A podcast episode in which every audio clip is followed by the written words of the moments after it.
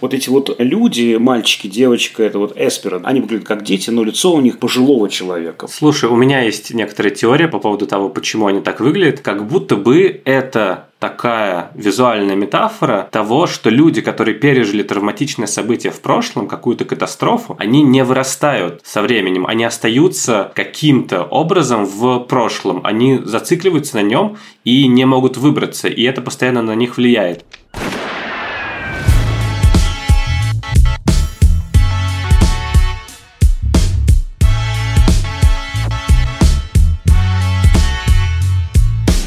Всем привет! Это подкаст «Кинопоиска. Крупным планом». Меня зовут Дулет Джинайдаров, я редактор видео и подкастов «Кинопоиска». А я Всеволод Коршунов, киновед и куратор курса «Практическая кинокритика» в Московской школе кино. В нашем подкасте мы обсуждаем кино, анализируем новинки проката, кинотеатрального и цифрового, разбираем классические фильмы и иногда советуем, что стоит посмотреть.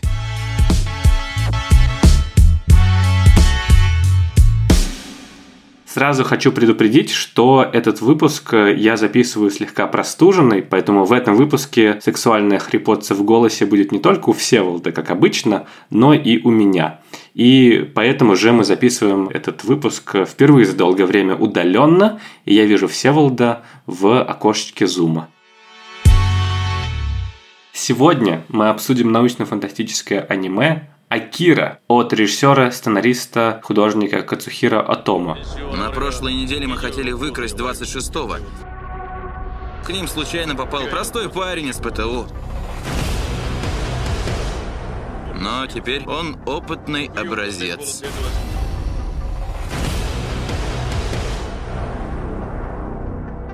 Акира.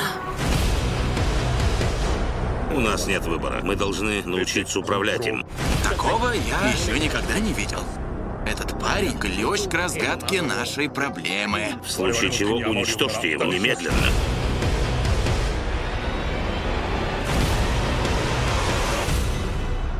Это культовый анимационный фильм 88 года о дистопичной киберпанковой Японии будущего, в которой банда подростков-байкеров сталкивается с военным исследовательским проектом по взращиванию в детях способности к телекинезу. И, собственно, один из героев, Тецо, как раз и становится жертвой эксперимента, получает невиданные силы, и э, в итоге это приводит к трагическим последствиям. А Акира, собственно, это имя еще одного ребенка, с которым проводили опыты, и из-за которого произошел мощный взрыв, уничтоживший Токио в 1988 году, и действие происходит в будущем, в 2019 году. Собственно, пересказывать сюжет Акиры, если честно, в нескольких предложениях довольно затруднительно, потому что в нем, конечно, заложено огромное количество каких-то подсюжетов, тем, характеров, социальных комментариев – и главное, что меня поразило в этом аниме, такое вот ощущение продуманности и проработанности вселенной, в которой достаточно просто показать или в проброс проговорить какие-то ситуации, чтобы очертить круг проблем. Основной сюжет, э, конечно, абсолютно приключенческий. Но это связано, конечно, с тем, что это экранизация одноименной манги от того же Кацухира Отома, в которой, насколько понимаю, гораздо шире раскрыты и проблемы, и сюжеты, и вообще весь мир. Удивительным образом, если честно, Акира поражает и сегодня. То есть я ощутил вот этот вот эффект оцепенения перед экраном, когда ты настолько заворожен тем, что происходит в фильме, что не можешь отвести взгляда, и глаза сильнее обычного приоткрыты. Я давно знал, что Акира это культовое аниме. Аниме, которое перевернуло, в принципе, жанр и стало таким прорывом японской культуры в западный мир. И я хотел его посмотреть уже целиком, наконец, а не отдельные шоу-стопперы. И если сначала я просто такой думал про себя, ну да, крутая рисовка, но в общем ничего особенного, то дальше уже просто восхищался. Я хотел спросить тебя, Всеволод, насколько ты был поражен этим э, аниме и насколько ты, в принципе, любишь этот жанр? Вопрос серьезный, потому что жанр ли это я не знаю. Все-таки анимация это вид кино, а не жанр. И мне кажется, внутри аниме, наверное, тоже есть какие-то жанры и поджанры. А если ты про личное, то это очень интересно. Я много слышал про Акиру и прям вот даже общался с людьми, у которых были ники Акира. А, значит, у меня там у студентов были какие-то эти адреса Акира 98, там gmail.com и так далее. Даже, в общем, уже это стало раздражение вызывать. Акира, Акира, что еще за Акира? Я очень благодарен, что ты придумал эту тему тему выпуска, наконец-то я познакомился. Вот только что буквально я закончил смотреть. Ты, наверное, думал, что это все так любят Акиру Курасаву и радовался, но нет. Нет, я сразу понял, что это не про Курасаву. Так вот, я в два приема смотрел. Так получилось, что первый раз я смотрел как-то в попыхах на маленьком ноутбуке, между делом. Успел всего 40 минут. Ничего не понял. Вот вообще там же очень такая насыщенная экспозиция, прямо очень такая концентрированная. В итоге я потом спокойненько взял, заварил себе чаек, открыл полностью описание фабулы, разобрался, кто кому сват, брат, девушка, друг и так далее, какие там банды, что там есть капсулы, что есть клоуны. Замечательно. Вот. И с этой схемой, которую я себе нарисовал, дальше я фильм посмотрел, разобравшись во всех хитросплетениях. Мне так было легче. Мне вот эта динамика действия, особенно первого акта, экспозиционно-завязочного, но мне она показалась чрезмерной. Да, тем более, что все-таки чуждая культура, э, я плохо знаю, к сожалению, большому японскую культуру, много имен незнакомых, в общем, ну, как-то вот действительно мне было сложно сориентироваться в этом. И я уже стал пересматривать от начала, конечно, фильм в подготовленном режиме, понял, что мне он нравится гораздо больше. Я уже относительно разбираюсь. И действительно, ты прав. К середине, особенно второй половине, там невероятные, конечно же, сцены, которые поражают воображение.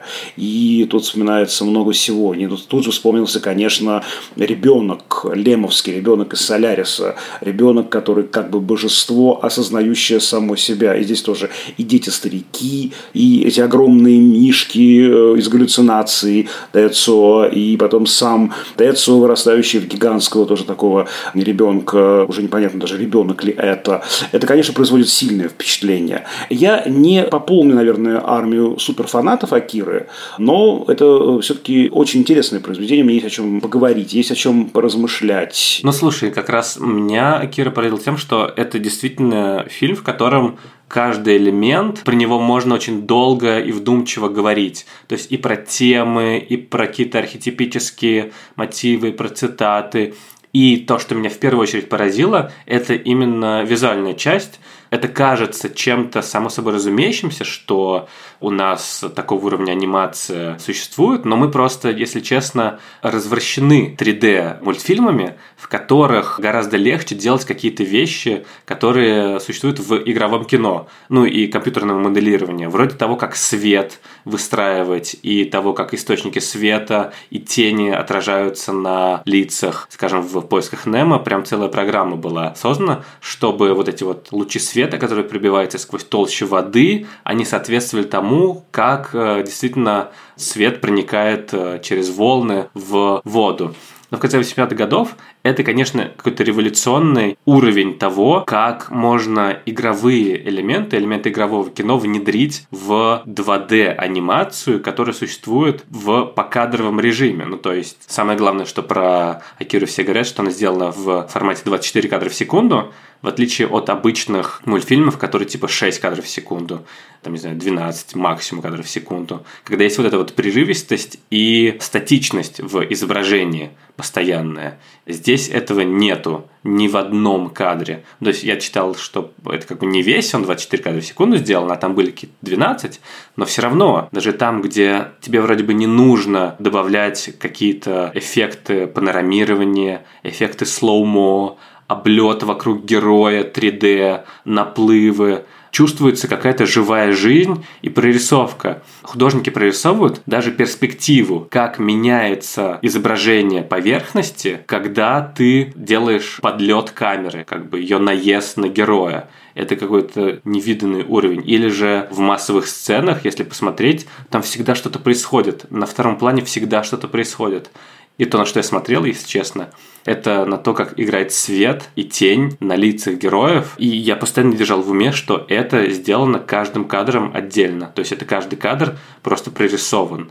Это сделано не просто потому, что ты можешь, не просто технологическая финтифлюшка в отрыве от смысла произведения. Нет, здесь как раз город, пространство, Нео-Токио киберпанковая, похожая на вот «Бегущего по лезвию» и произведение Уильяма Гибсона. Похоже на «Метрополис» Фрица Ланга. Ну, это тоже. Который заложил эту традицию в кинематографе. Да, ну и у Тома, кстати, у него же есть манга, по-моему, как раз «Метрополис». То есть он явно вдохновлялся этим, очень любил это. Это полноценный герой, пространство полноценный герой. Оно говорит нам о мире, о ситуации, о контексте гораздо больше, чем, не знаю, диалоги. И, собственно, это самый контекст и ситуация, и вселенная, они полноправные герои. И поэтому вот эта вот визуализация яростная, детализация, она очень здорово работает. И это прям поразительно. А ты знаешь, что в аниме Акира есть отсылка, как минимум одна, к творчеству Сергея Михайловича Эйзенштейна? Я этого не знал, но я догадывался. А ты угадаешь, какая? Гениальная отсылка. Нет, нет, какая? А вот помнишь, когда Тецо сбегает из больницы, он встречается со своими друзьями, и в итоге прилетают значит, на голубых вертолетах люди и забирают его обратно. И повязочка его больничная осталась. И она как бы подлетает к его мотоциклу или там какому-то мотоциклу. Вот. Его нет, а как бы след его остался. Это очень похоже на э, снасти и пенсне доктора из фильма «Броносец Потемкин». Вот через такой образ малого показана некая большая ситуация. То, что Эйзенштейн называл принципом парс протота. Часть вместо целого. Супер. А, я, я как бы... Потерял дар речи, я, да, я, да, я, слышу. Я, я не знаю, что сказать, все вот Это невероятное киновическое наблюдение. Добавь его в интересные факты на кинопоиске. Шутки шутками, но э, вот у меня, к сожалению, есть такой, наверное, консервативный, очень, очень колониальный по своей природе взгляд белого человека, которому сложно воспринимать не вестернизированную, не западную культуру. И поэтому я ищу такие подпорочки себе, такие костылики. Я даже не знаю, была ли это отсылка к Эйзенштейну. Ну, понятно, что, наверное, да, подобные приемы действительно, ну, все восходят к Сергею Михайловичу, что он впервые это осмыслил. Не первым творчески применил, давно впервые осмыслил это теоретически. Для меня это такие вехи, которые помогают мне сделать мир этого аниме моим близким. Опять же, вот Метрополис Ланга, вот э, Лем и Солярис, вот Сергей Михайлович. Понимаешь, вот это все как-то вот делает пространство моим. Я его как бы присваиваю себе через эти э, западные э, маркеры. Наверное, это плохо, а с другой стороны, может быть, только так и надо на начальной паре. Потому что, вот не знаю, у тебя не было этого сопротивления материалу? Нет, я просто довольно, ну, не то чтобы много смотрел аниме, но, в принципе, как бы японская анимация. Я не фанат, но когда мы делали видео про Евангелион, то я его весь посмотрел, кучу про него прочитал, еще отсмотрел какие-то предыдущие сериалы про больших роботов и так далее. Ну, то есть, как бы я погрузился, и, в принципе, тот же, не знаю, Мидзаки, Исао Такахата, которые всемирные феномены. Ну, то есть, я привык и к этой рисовке, и к этому стилю, и, в принципе, готов к чуть-чуть незнакомым реалиям. Но не согласен с тем, что здесь у нас есть какой-то, не знаю, блок, на то, чтобы воспринимать это своим, потому что так получилось, что все-таки вторая половина 20 века – это эпоха мультикультурализма, эпоха глобальных корпораций, эпоха глобальной культуры. Собственно, то, что киберпанк как жанр критикует довольно сильно – и все проблемы, которые в Акире, они же универсальные, действительно. И неуверенность в себе, и твоя слабость перед огромным миром, полицейское насилие и правительство, которому плевать на граждан коррумпированное, которые думают только о том, как бы спастись с кучей денег. И вот это вот типы протесты уличные, подъем религиозности. Ну, то есть, это все, что составляет э, общее бинго. Да, я это вижу, что он, с одной стороны, глобальный, с другой стороны, локальный. Но вот я сегодня в выпуске существую в режиме звонок другу. И мне кажется, вот вообще было бы интересно, чтобы нам какой-нибудь специалист вообще рассказал про культуру аниме, откуда она взялась, с чем она связана, и, наверное, нам пора этого специалиста призвать. Когда говоришь об аниме, то часто сталкиваешься с тем, что это какой-то как будто бы отдельный мир, который из России или из нефанатского сообщества не вполне понятен. И чтобы обсудить то, что мы со Всеволодом, как не специалисты по японской культуре, могли пропустить, мы пригласили Юлию Магеру, японистку, преподавательницу Высшей школы экономики и исследовательницу манги и аниме. Юлия, спасибо, что согласились прийти. Спасибо. Здравствуйте, Юлия. И я хотел спросить, какие чисто японские реалии непонятны за пределами, собственно, Японии в Акире. То есть очевидно, что, например, взрыв в начале фильма – это аллюзия на ядерную бомбардировку Хиросимы и Нагасаки в 1945 году. Главная японская национальная травма. И у них вообще в искусстве довольно часто можно встретить вот эти образы разрушенных э, городов, в принципе, природных каких-то катаклизмов. Это связано еще с тем, что в Японии, судя по всему, довольно проблемно с э, всеми этими катастрофами и наводнениями или землетрясениями. И та же Годзилла, например, очевидная метафора ядерного разрушения, об этом очень многие говорят. А вот какие чисто японские социокультурные или политические комментарии заложил Кацухира Тома, создатель Акиры, в свое произведение? Момент, который вы описали, связанный с атомным взрывом, он действительно связан с напоминанием о той трагедии, которая произошла в Хиросиме и Нагасаки. Но поскольку сама тематика данного произведения, она такая фантастическая, связанная с детьми, с паранормальными способностями, и действие происходит э, в современном обществе, даже вот сейчас мы уже живем в 2021 году, а действие этого произведения было описано в 2019 году. И, конечно же, там очень много современных реалий, на самом деле понятных любому зрителю. И, возможно, и в этом как раз-таки причина такой популярности, потому что те проблемы, которые затрагивал Кацухира Атома в своем произведении, носят общий мировой характер, и на самом деле там японской специфики не так много, но, пожалуй, ярким таким символом действительно являются вот эти взрывы, которые причем происходят неоднократно, как и в манге, так и в аниме-фильме. И, возможно, какая-то еще есть символика, связана с буддизмом, потому что, например, в самом аниме-фильме там мы можем видеть группы фанатиков религиозных, которые скандируют имя Акер, говорят о том, что вот это новый мессия, и даже на дороге они прописывают иероглифами Дайкаку Акера,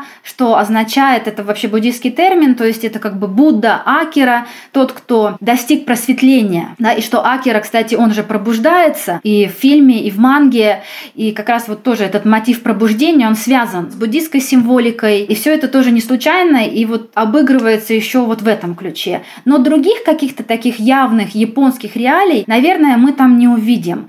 И на самом деле там больше отсылок к зарубежной культуре и к тем фильмам стилистики классики киберпанк, которые выходили в 80-е годы. Но в частности, а, вот даже а, дизайн мотоцикла одного из главных персонажей, Сютаро Канеда, он нас отсылает к световому мотоциклу, который был создан художником-футуристом Сидом Митом и представлен в фильме «Трон» 1982 года. И, естественно, вот Кацухира Атома, он вдохновлялся, скорее всего, данным фильмом. Также в 1982 году э, на экраны вышел «Бегущий по лезвию». Тоже до того, как манга Акера стала выходить в журнале Young Magazine, этот фильм вышел в прокате в Японии «Бегущий по лезвию». И, конечно же, Кацухира Атома, который очень любил кинематограф, скорее всего, тоже вдохновлялся, потому что, опять же, действие в этих двух произведениях, и в «Бегущем по лезвию», и в Акере, происходит в 2019 году. Только там у нас Нео Токио, а там у нас такой Нео Лос-Анджелес. И причем даже виды этих городов такие мрачные, с огромными постройками, тема постапокалипсиса, апокалипсиса, каких-то бедных слоев населения. Это то, что роднит эти произведения. Ну и, конечно, сама стилистика киберпанка – которая вот широко стала входить в искусство массовое в 80-х годах, она, конечно же, тоже встречается и там, и там. По поводу японских реалий 80-х, насколько они отражены в фильме, например, подростковая преступность, какие-то беспорядки на улицах, насколько это элемент фантастический или все-таки как-то опирающийся на реальность? Я не могу точно сказать, насколько это отражение именно 80-х годов, но то, что это отражение, допустим, 60-х годов, когда в Японии проходили массовые протесты студенческие против заключения договора между Японией и США, это явно, потому что Атома Кацухира, который родился в 54 году, период его становления, юношество приходится на 60-е и 70-е годы, и в 70-е годы, кстати, он уже стал рисовать мангу профессионально, то, конечно же, это как такой отголосок тех событий и вот эта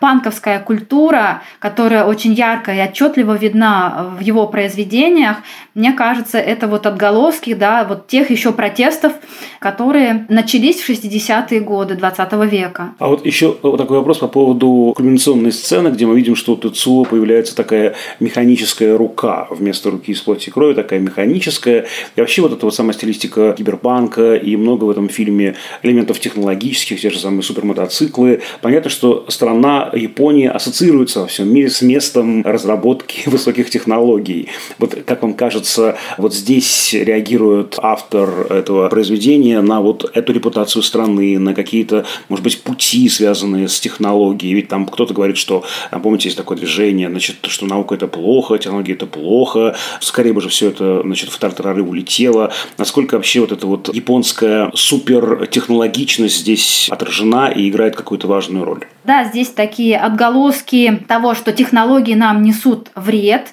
потому что, опять же, 80-е годы – это вот внедрение новых технологий. Да, компьютеры только-только появляются в это время, и всегда существует определенная опасность. Возможно, Тома Кацухира невольно отражает вот эти опасения перед такой усиленной индустриализацией, технологизацией э, современного общества. Мы видим, что это э, ведет все равно к каким-то проблемам, да, что человек, несмотря на то, что он обладает этой силой, ее использует не так, как нужно, он не может ее контролировать, она вырывается из-под контроля, и это приводит снова к каким-то разрушениям, Конечно же, тема технологий действительно очень часто поднимается в японской анимации, и, как мне кажется, это связано, наверное, с тем, что, опять же, э, японское общество пытается найти вот какую-то отдушину, и средства, да, различные роботы, они, с одной стороны, помогают им восполнить бытовые нужды, да, и, может быть, найти ту теплоту, которую они ищут, да, чтобы вот были средства, которые помогают им в быту, обслуживают их, но при этом с ними не нужно действительно вот сильно взаимодействует. И поэтому японцев вот очень привлекает такая технологическая сторона, да, ведь мы знаем, что огромное количество производится различных игрушек для взрослых людей, там, для пожилых людей, например, как они изобрели куклу, которая там их обнимает, помогает пожилым людям переживать такую свою отчужденность, брошенность. Есть различные там телефоны в виде каких-то роботов, роботизированные собачки, да, то есть вот попытка все-таки найти что-то такое душевное за счет техники. Ситуация в Японии 80-х точно повлияла на фильм Акиру, потому что тогда был, насколько я понимаю, экономический подъем, было много шальных денег в экономике, и Кацухира Атома просто дали много ресурсов, большой бюджет на то, чтобы он долго-долго работал над Акирой, и, собственно, поэтому такое удивительно визуальное произведение нам и дано на экране. Я вот хотел спросить по поводу того, чем отличается манга от э, аниме, потому что, насколько я понимаю, Кацухира Тома экранизировал только половину первого тома и половину последнего шестого тома. И как бы весь второй акт, он поэтому как будто бы выглядит таким немного скороговорочным. То есть там очень много проговаривается, и не такое прямое сюжетное движение, как в завязке и в финале. И что ушло? Из э, аниме. Я слышал, что какая-то антиамериканская риторика вроде как э, ушла. Это абсолютно убрано, потому что в последнем томе манги Акера в шестом томе, там, где собираются, опять же, ученые со всех стран, какие-то силы зарубежные приводятся для того, чтобы утихомирить вот этих ребят с огромными способностями, прочитываются эти антиамериканские настроения. Там персонажи даже говорят, что вот уходите отсюда, да, это наша земля, ну буквально, да из аниме-фильма это все было убрано, и на самом деле там происходит даже перестановка каких-то сюжетных линий. То есть, да, концепция в целом, она сохранилась, потому что Кацухира Атомо, он был режиссером, и он нарисовал мангу, да, и потом ее, по сути, срежиссировал, несмотря на то, что манга, если ее ты читаешь, она выглядит уже готовым на самом деле фильмом, который достаточно просто перенести на экран, но когда мы смотрим этот аниме-фильм, который длится всего два часа, то мы понимаем, что там на самом деле очень много было всего переделано, убраны очень многие персонажи. Например, там появляется такой колоритный персонаж Джокер, который появляется и в первых томах, и в последних. Это предводитель банды клоунов. Но мы его видим буквально вот только в начале аниме-фильма, и он играет какую-то эпизодическую роль, когда они соревнуются с Канедой на мотоциклах. Или манга начинается с сюжета о том, когда Тецу сталкивается с мальчиком-псиоником Такаши и получает часть его силы, то э, в аниме-фильме мы наоборот наблюдаем сначала мы видим этого мальчика, гуляющего по городу, он пытается скрыться от полиции, и только потом мы э, видим сцену, когда байкеры едут по заброшенному шоссе и сталкиваются с этим мальчиком-псиоником. Кто ты? Что ты сделал? Ты негодяй! Тецу, держись! Что? Что ты сказал? Тот мальчик. А? Он здорово разбился. Эй!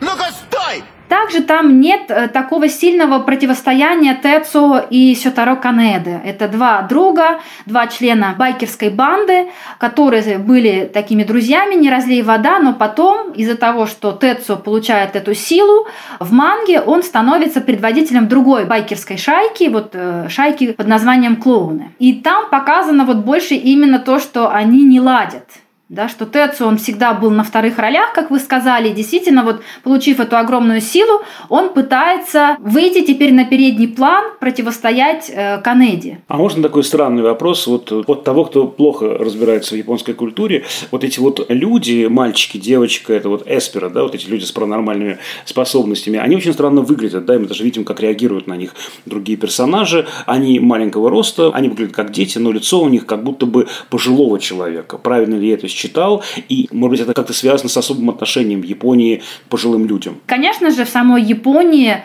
ну, по крайней мере, в традиционной культуре, образ старца, он, конечно же, связан с тем, что это человек, умудренный опытом, и более того, Э, с образом старца связан именно то, что это может быть божество. То есть человек, который дожил до преклонного возраста, у которого седые волосы, да, воспринимается уже так очень благородно, как некое божество. Слушай, у меня есть некоторая теория по поводу того, почему они так выглядят. Они дети, которые стали свидетелями, по сути, изначального события, взрыва, травматичного. И они же только выглядят как дети, ну то есть они маленькие, но на самом деле им там 30 с лишним лет, ну или сколько-то, 40 лет. И как будто бы это такая визуальная метафора того, что люди, которые пережили травматичное событие в прошлом, какую-то катастрофу, например, ядерную бомбардировку, они не вырастают со временем, они остаются каким-то образом в прошлом. Они зацикливаются на нем и не могут выбраться, и это постоянно на них влияет. То есть, да, они как бы умудренные опытом, они понимают, что не нужно давать большую силу тому, кто к ней не готов, но при этом они все равно остаются теми детьми, которые впервые столкнулись с чем-то неведомым и огромным. А можно я продолжу задавать вопросы от дураков? А вот манга была когда придумана и нарисована? Она начала сериализоваться в 1982 году и закончилась в 90-м. То есть после того, как выпущен фильм был уже? Атома Кацухиро он параллельно и рисовал, и создавал анимацию, то есть он очень тяжело работал. Почему Акира стала тем аниме, которое покорило западного зрителя? Потому что, ну, как бы, оно считается каким-то рубежным произведением искусства, после которого японскую культуру именно в мультипликационной ее части начали воспринимать во всем мире. Когда мы говорим весь мир, то мы имеем в виду, конечно, англоязычное пространство, США, Великобритания и так далее.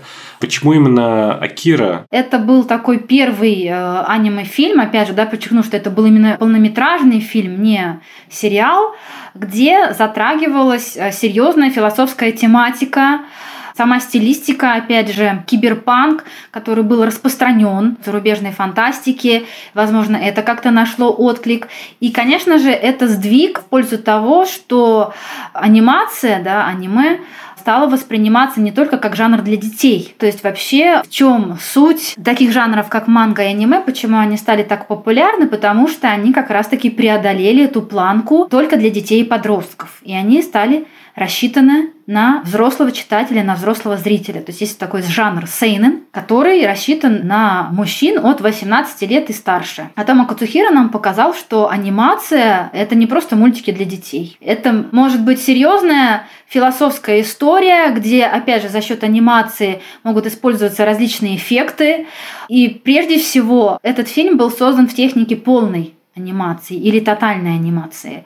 Надо понимать, что вообще рождение жанра аниме связано с лимитированной анимацией или с ограниченной анимацией, когда количество кадров уменьшено там 10 или 12 кадров в секунду всего да, вместо 24 кадров в секунду. Эту технику позаимствовал еще Тедзука Асаму, который э, выпустил первый аниме-сериал еще в 1963 году. Но он, кстати, тоже вдохновлялся американской студией Хана Барбара, которая применяла технику лимитированной анимации, и он понимал, что если он хочет создавать сериалы, выпускать одну серию в неделю, он не может делать ее в технике полной анимации, ему нужна более упрощенная техника.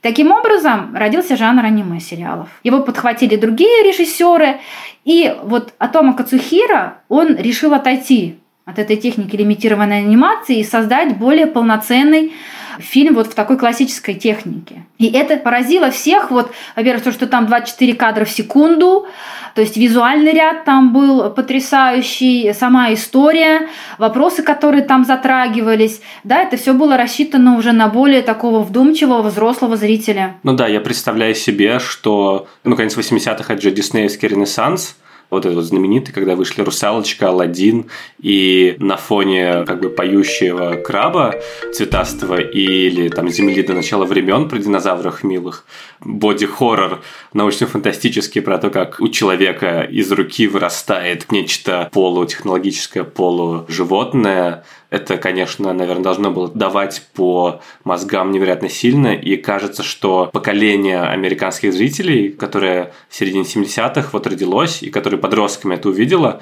на них это, конечно, оказало какое-то неизгладимое впечатление, и, собственно, один из главных фанатов Тайка Вайтити, известный нам всем лауреат Оскара, он, собственно, как раз и должен снимать, кстати, игровой ремейк Акиры, и очевидно, что как раз он подростком это увидел, прифигел, извините за это слово, но я тоже, если честно, наконец наконец пересмотрел полностью и тоже поразился и подумал, что, конечно, в подростковом возрасте, в конце 80-х, когда как раз еще «Бегущий по лезвию» начал на видеокассетах активно распространяться и получил культовый статус, это невероятный эффект произвело. И, кстати, я забыла сказать, что, несмотря на то, что в основном, конечно же, в этом аниме-фильме и в манге очень много отсылок к западной культуре, к этому жанру киберпанк, но там даже есть отсылки на самом деле к Итедзука Асаму, которого Атома Кацухиро очень любил, и к другим э, авторам манги, ну, в частности, к Йокаяма Мицутеру. Э, у него было такое произведение «Железный человек номер 28». Это и манга, и аниме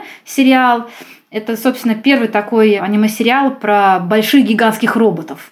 Только тогда они еще управлялись не с помощью человека, который сидит внутри машины, а с помощью пульта. И, собственно, управлял этим роботом мальчик Сютаро Канеда. И то, что Акера Эспер под номером 28, это тоже вот отсылка к железному человеку номер 28.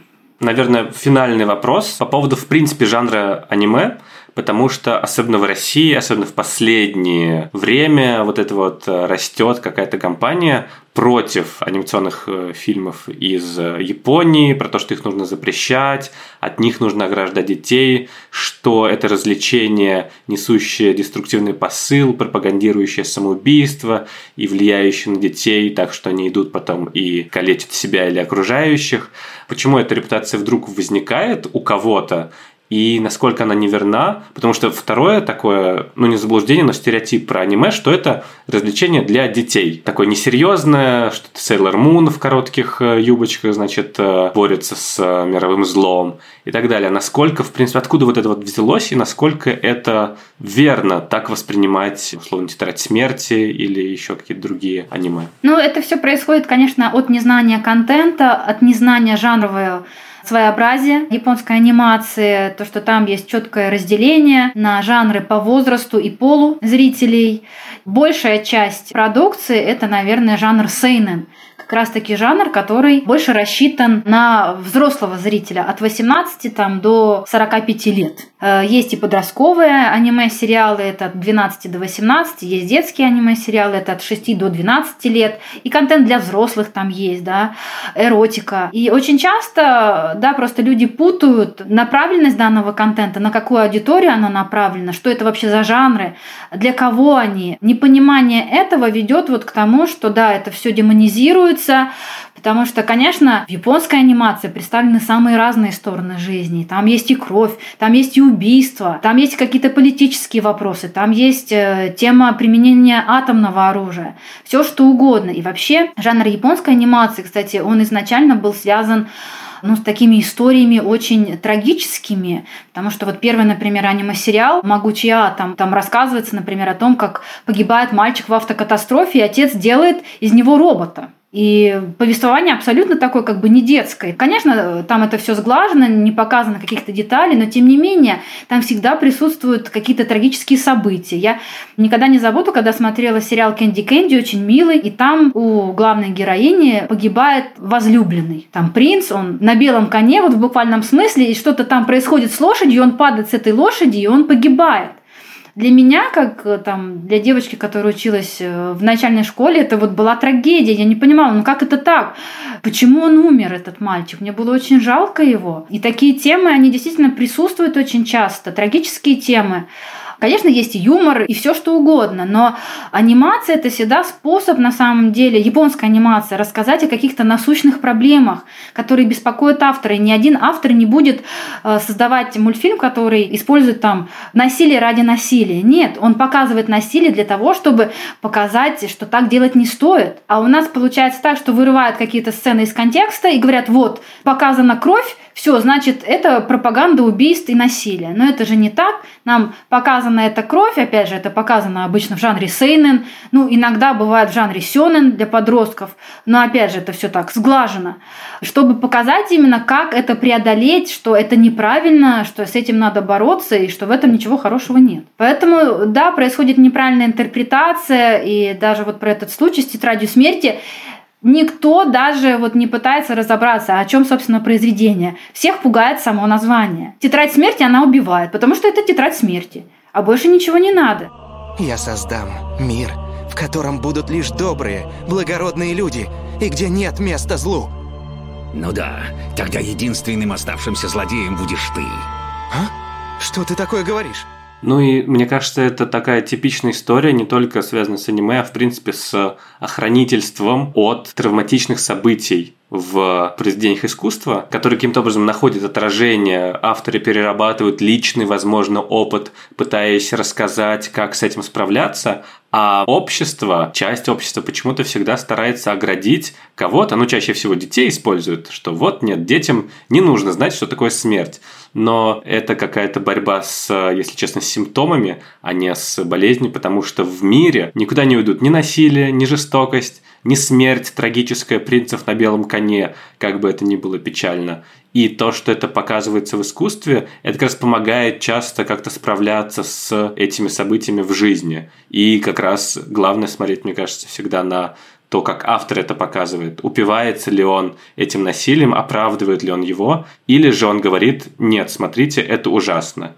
Здесь как раз Акира, мне кажется, очень правильное гуманистическое кино, потому что он показывает, что вот мир погряз в разврате, мир погряз в коррупции, подростки не знают, куда себя девать, в школе с ними говорят только языком насилия, никто не пытается их понять, а в итоге все равно герой умудряется найти вот эту вот гуманистическую какую-то идею в том, что насилием и подавлением всего сущего и жестокостью по отношению к слабым ты ничего не добьешься, это путь в никуда.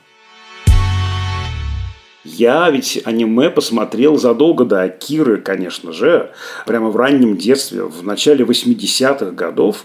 И это было прямо советское аниме. На самом деле, самое настоящее советское аниме. Я помню, это дикое впечатление. Я у бабушки, мы включаем телевизор, и там идет сказка «12 месяцев», хорошо мне знакомая по Самуилу Яковлевичу Маршаку, но рисовка персонажей, сама их внешность, как они выглядят, как они двигаются, они совершенно другие.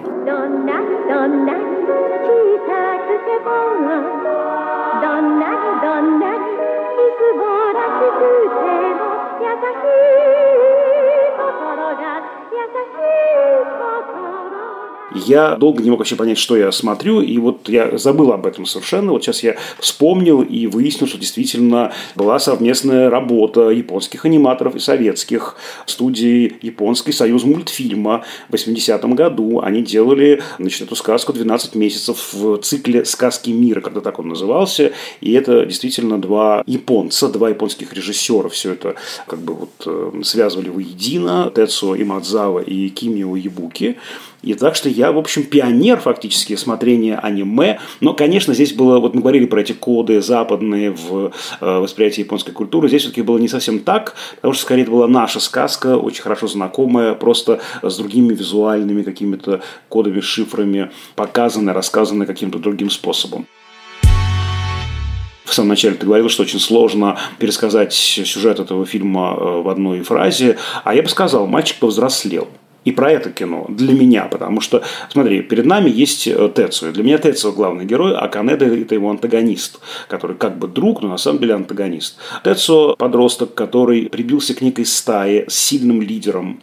И для подростка очень важно пережить сепарацию от взрослого мира, прибившись к некой стае, которая бросает вызов принципам мироустройства, которые эти взрослые положили в основу. И они это делают. Да, там не случайно они буквально оказываются в участке полицейском, их значит, там, допрашивают, всякое такое.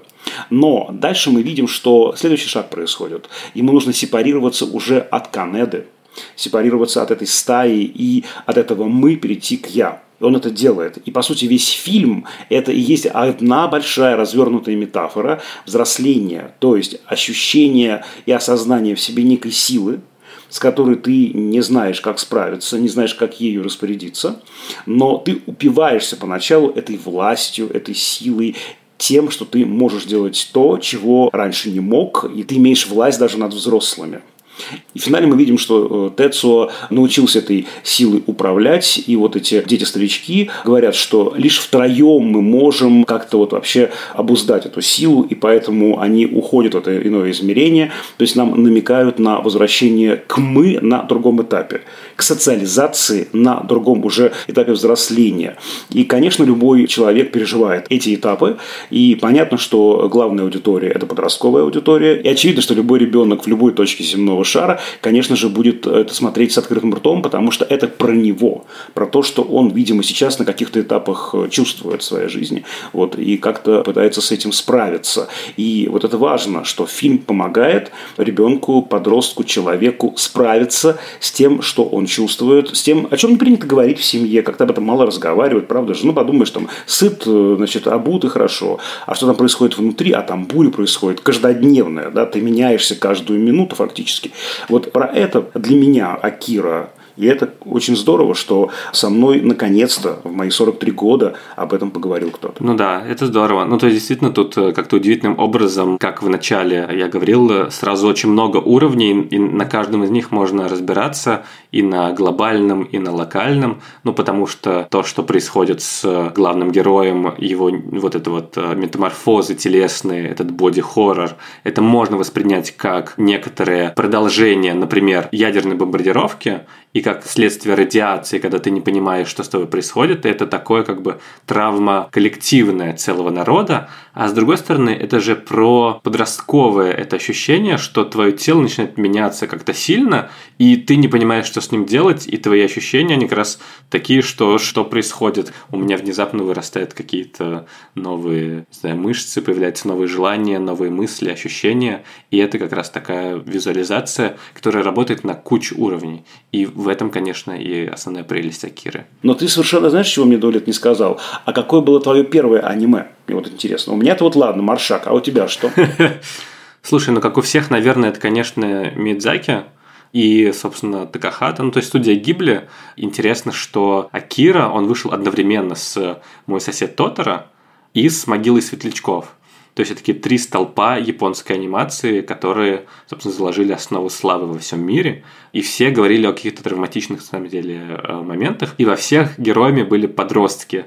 Тоже, конечно, такой знак, каким образом аниме, собственно, нашло ключик к мировой публике, Потому что, ну, во-первых, ты всю жизнь ощущаешь себя этим подростком неуверенным и проживаешь эту сепарацию от мира, от разных как бы родительских фигур. А во-вторых, то, что ты в детстве полюбил, то, что ты в детстве и в подростковом возрасте ощутил как свое, ты дальше это всю жизнь будешь нести как какое-то сокровенное чувство и сокровенная любовь.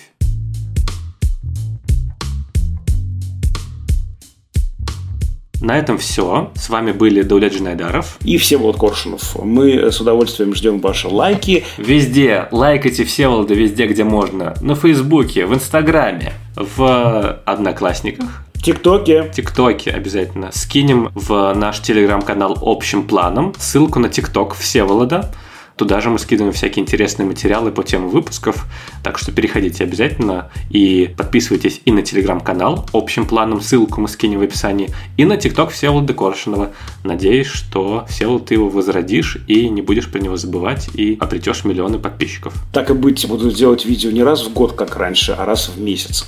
Напомню, что на наш подкаст можно подписаться в Apple Podcasts, Яндекс Музыки, Castbox. И мы, как всегда, очень ждем ваши отзывы, оценки и пожелания, о чем бы вам хотелось еще послушать в нашем подкасте. А еще мы появились некоторое время назад, как и куча других подкастов, в Spotify. Там на нас тоже можно подписаться, так что если вам удобно это, аудиостриминговая платформа, то мы там тоже есть, никуда вам от нас не скрыться. Мы даже на YouTube есть, на YouTube-канале подкасты Кинопоиска. В Яндекс Музыке ставьте сердечки, в Apple Podcast не забывайте ставить 5 звездочек и писать отзывы о том, почему мы вам нравимся. Пишите нам письма на почту подкаст собакакинопоиск.ру. А над этим эпизодом работали звукорежиссер Лера Кусто и продюсер Женя Молодцова. До скорых встреч. До свидания, друзья.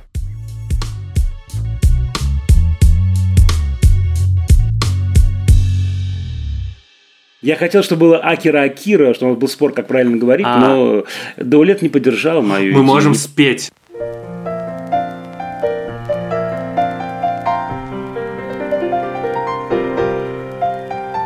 Акира, Акира. Акира, Акира. Курасава Тарата.